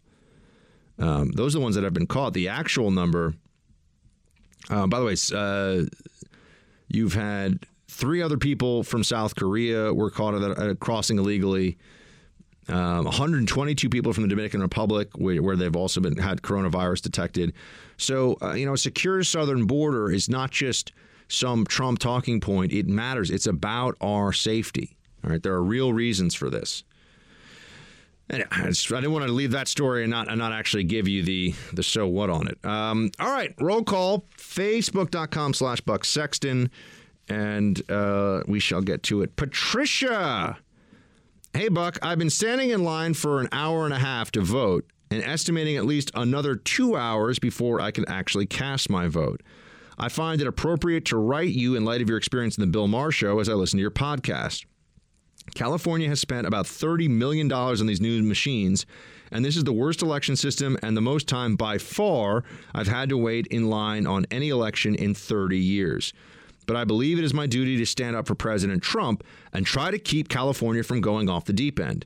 These are the consequences of allowing terrible democratic policies to go unchallenged. What is what is what is one to do when they live Mm, okay. And hopes to keep from self destruction, the place that has become ground zero for Trump derangement syndrome. Love your show. Uh, yeah. Um, Patricia, I don't know what to do about saving California. It might be beyond it might be beyond political salvation at this point. And thank you so much for writing in. It's such a poorly managed state. It should be in such better shape than it is, but you know, it, it, it has so much in the way of natural resources. You know, I mean, California is kind of like it's as a state, it's almost like a trust fund brat. You get these people who, as adults, they've inherited all this money and they want to tell everybody how they made awesome decisions. Look at all the money they have, and some of them do make good decisions. Some of them become very prominent politicians. Uh, but also, some of them make terrible decisions, but they say, well, I'm still rich and I still have money. Well, yeah, it's because you, you, you started off with that. How are you doing with what you have? Are you running out? And it can take time to run out. Are your bad decisions heading in that direction? That's kind of California is like a trust fund brat state because it has so much natural beauty, natural resources. There's so much about, you know, um, perfect weather there's a lot about that place to to admire and, and to and is desirable, but the way that it's being run as a state is just just nuts. Steve, hey Buck, I've been a Freedom Hut believer of what you've been putting down since the days of Real News and GBTV. Well, thank you so much, Steve. Just listening to yesterday's podcast, waiting for spring to arrive here in New Hampshire, and I had a thought on the burn. Do you think at age 78, being used as a pawn by the Democrats for years, and the fact that he's always been an independent, that the burn would have the guts to run as an independent? Just thinking with the DNC making deals to get Buttigieg, Klobuchar, and Beto to foist their support onto Biden on the eve of Super Tuesday, the burn has been screwed over once again. Anyway, just a thought. Shields high, Buck. Nah, Steve, I don't think. I think Bernie knows why. Why run as an independent? He 100 percent just going to be a spoiler if he does that. There's no way he's going to win as an independent. It's just the, the math doesn't work. So then you have to get to okay, well, why then would you do that? And it would just be out of spite to take down Biden as a Democrat candidate. And the Democrat apparatus is still powerful and influential enough that you really don't want to be that guy. So I, I be honest, I just I do not see that happening. Scott. Hey, Buck, been following you since the Blaze days. Now I download your podcast every day. You make more sense than others. Love your impersonations of Bernie and Bloomberg. Shields high. Thank you, Scott. High five. Good things. Appreciate it. Um, Amy writes, I absolutely love you and producer Mark. Y'all cracked me up, and I love, love, love your imitations. Thank you, Amy. Maybe producer Mark's going to do some imitations someday. You know, producer Mark, do you have any? Do you have any impersonations you're working on? I'm working on a great Buck Sexton one. That's I could I could see Yeah. that that's coming along. You might have to we might have to get you a wig. You have very short hair, I do. so that's going to throw Soon people off. If I work here long enough, I'll have no hair. Yeah, well, yeah, but you know, we got to get you like a like a pat. You know the, the little piece that goes in the on the head of the um of the Lego character. Yeah, like a toupee kind of deal. Yeah, like, like we got to get you like one of the. But it'd be like the Lego. If we got a Lego man hairpiece for you, I think your Buck impersonation would go up a few a few notches. Now, would it be actual Lego? Like, where would it? Yeah, like it'd be it like the on? plastic Lego. It'd have to be like human size though for you. Obviously. Yeah, but like, how would it stay on my head? we'd figure it out. All right. We have like because I don't have like a Lego. Pl- No, there's no little hole in the top of your hole, yeah. skull. That's true. Yeah. But I assume they would leave that out, and maybe it would just be some double-sided tape or something. That's actually what I used at my wedding to keep the yarmulke on my head. Oh, really? Yeah. Yeah. Well, and stayed on. So It there did, we go. There, there we go. Uh, Diane. Hey, Buck, regarding boomers who put off retirement, I'm a boomer and I've decided to retire at 70 because I have a desk job that I enjoy. I think the retirement age should be raised to 70 anyway. The average lifespan of Americans has risen with all the advances in healthcare. There's no need to retire early. So unless you have a physically unless you have a physically demanding job. Anyway, my two cents, keep up the great work. Shields high. Uh, Diane, I think you're right. I mean, I think the retirement age, for a lot of reasons, should be raised. Uh, I, I think that I'm pretty sure here at the in New York at the NYPD, the police department for the city of New York, I'm pretty sure that you can retire with full pension and benefits after 20 years, no matter how old you are. I think that's true, and I, I was never uniformed officer, so I don't really know that much about the pensions. But I think what that means is that if you were to join at like say age 20 or 20, I don't know if you have to have a bachelor's degree to be NYPD. I forget now. I don't think you do. I I, don't think, you just you need a high. either. I think you just need a high school diploma. So if you join the NYPD at age, let's say 19 or 20, I think you can retire with full pension and benefits uh, by by in your 40s. Yeah. There are guys who do that. I don't know how old my uncle was when he retired, but it was 2001. And he's in his 60s, 60s now? Yeah, you can retire full pension and benefits in your Yeah, yeah, 40s. Uh, I gotta say, that's a pretty sweet, pretty sweet gig. Those guys usually get like security and consulting gigs afterwards if they've had a pretty distinguished career in the NYPD. You know, they, they could do pretty, they I do mean, pretty well. To be fair, they are taking bullets in certain. No, parts of the city. dude. Yeah, yeah. I'm, I mean, of course, I'm not saying that. I'm just saying it's a good, it's a, it's a Yeah. pretty sweet setup. But you have to put your life on the line for 20 years. Well, it's a, you got to put your life on the line, but even beyond that, you also got to be like standing on a freezing cold street corner. Yes. You got to keep your hat on. You have to be in good There's- shape. You got, you know, there's a. You have to be in reasonable shape. I think, do you? I mean, My, I have an uncle who was LAPD, and he he said that they were far more rigorous on the physical standards than than New York cops because he also worked uh, here in New York.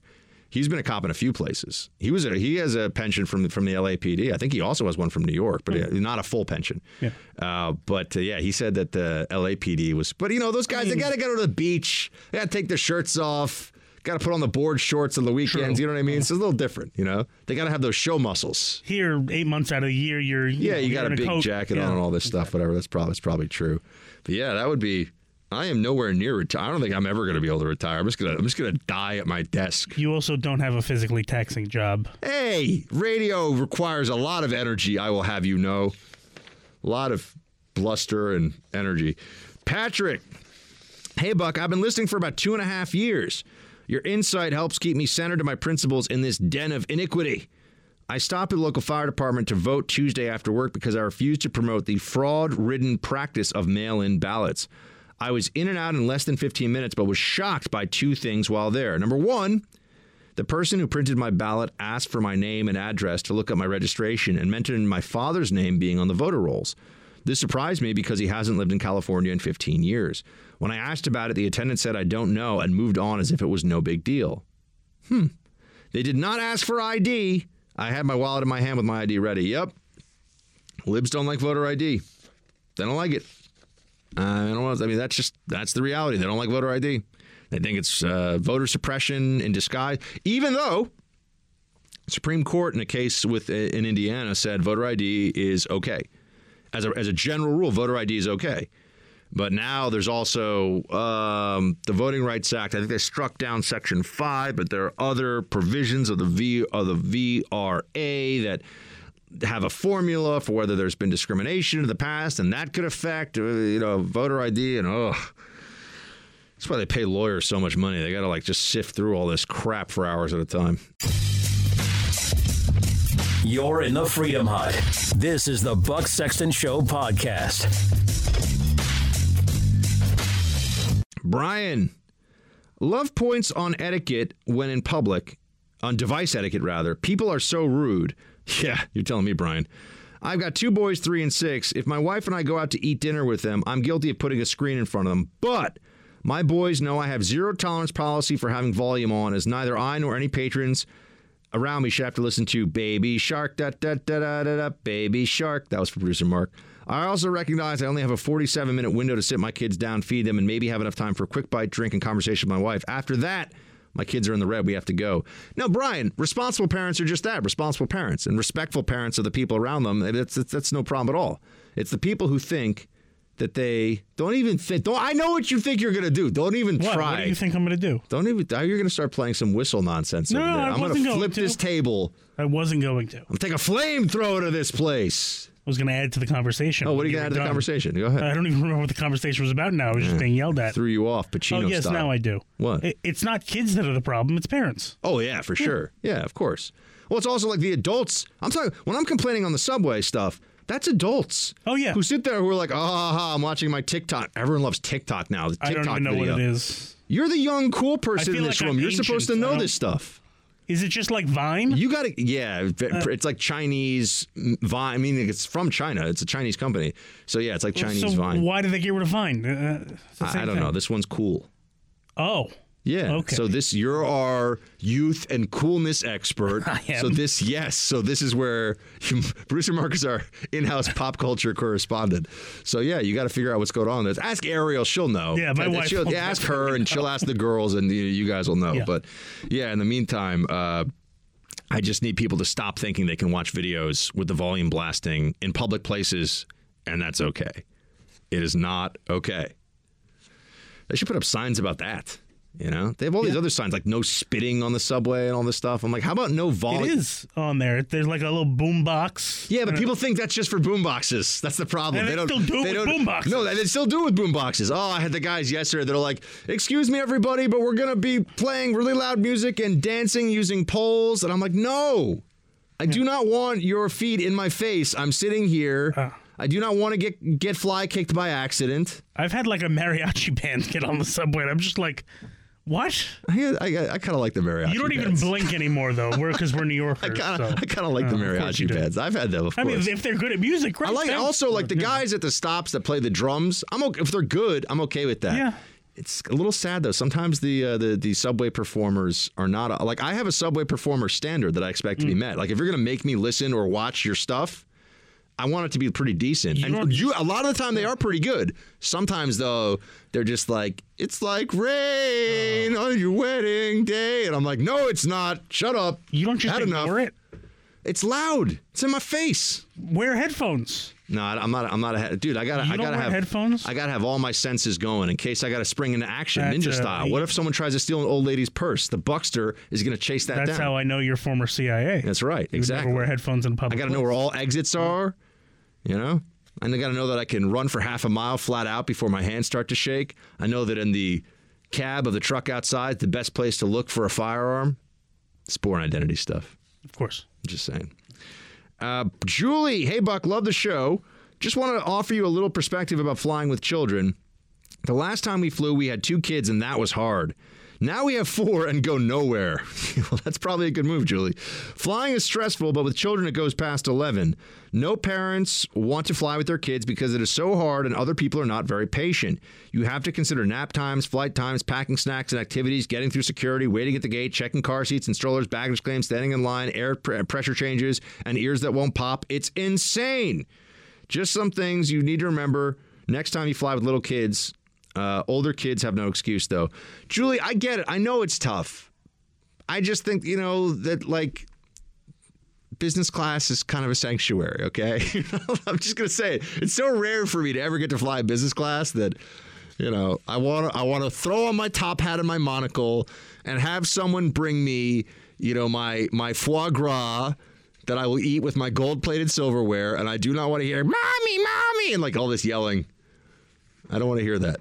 So, I'm just saying, keep that stuff back in economy where I usually fly. What business class flight has gold plated silverware? No, no, but I like this is like this is like when you when you you know if you look at old movies of of trains when people ride in like the, you know and the Yes. and these dining cars are beautiful and there's like there's all this elegant silverware and and uh no that's and not people used to dress the dining to get on the plane. yeah dining cars yeah. in real life on on trains are like eh we got a burrito that's 10 years old I'll microwave it for you 15 bucks that's what a real that's what Amtrak's really like makes me sad uh, we don't have time to talk more about dining on the train because the show is over now. But the show tomorrow will be amazing. It'll be Friday, so we'll, have lots of fun. Team, thank you so much for being here. As I always say, pass the buck. Tell somebody to download the podcast on Apple, uh, the Apple Store. Just go to the Buck Sexton Show or on the iHeart app, which is our company. So check that one out too, please. And uh, until tomorrow, you have your orders or your request politely. Shields high.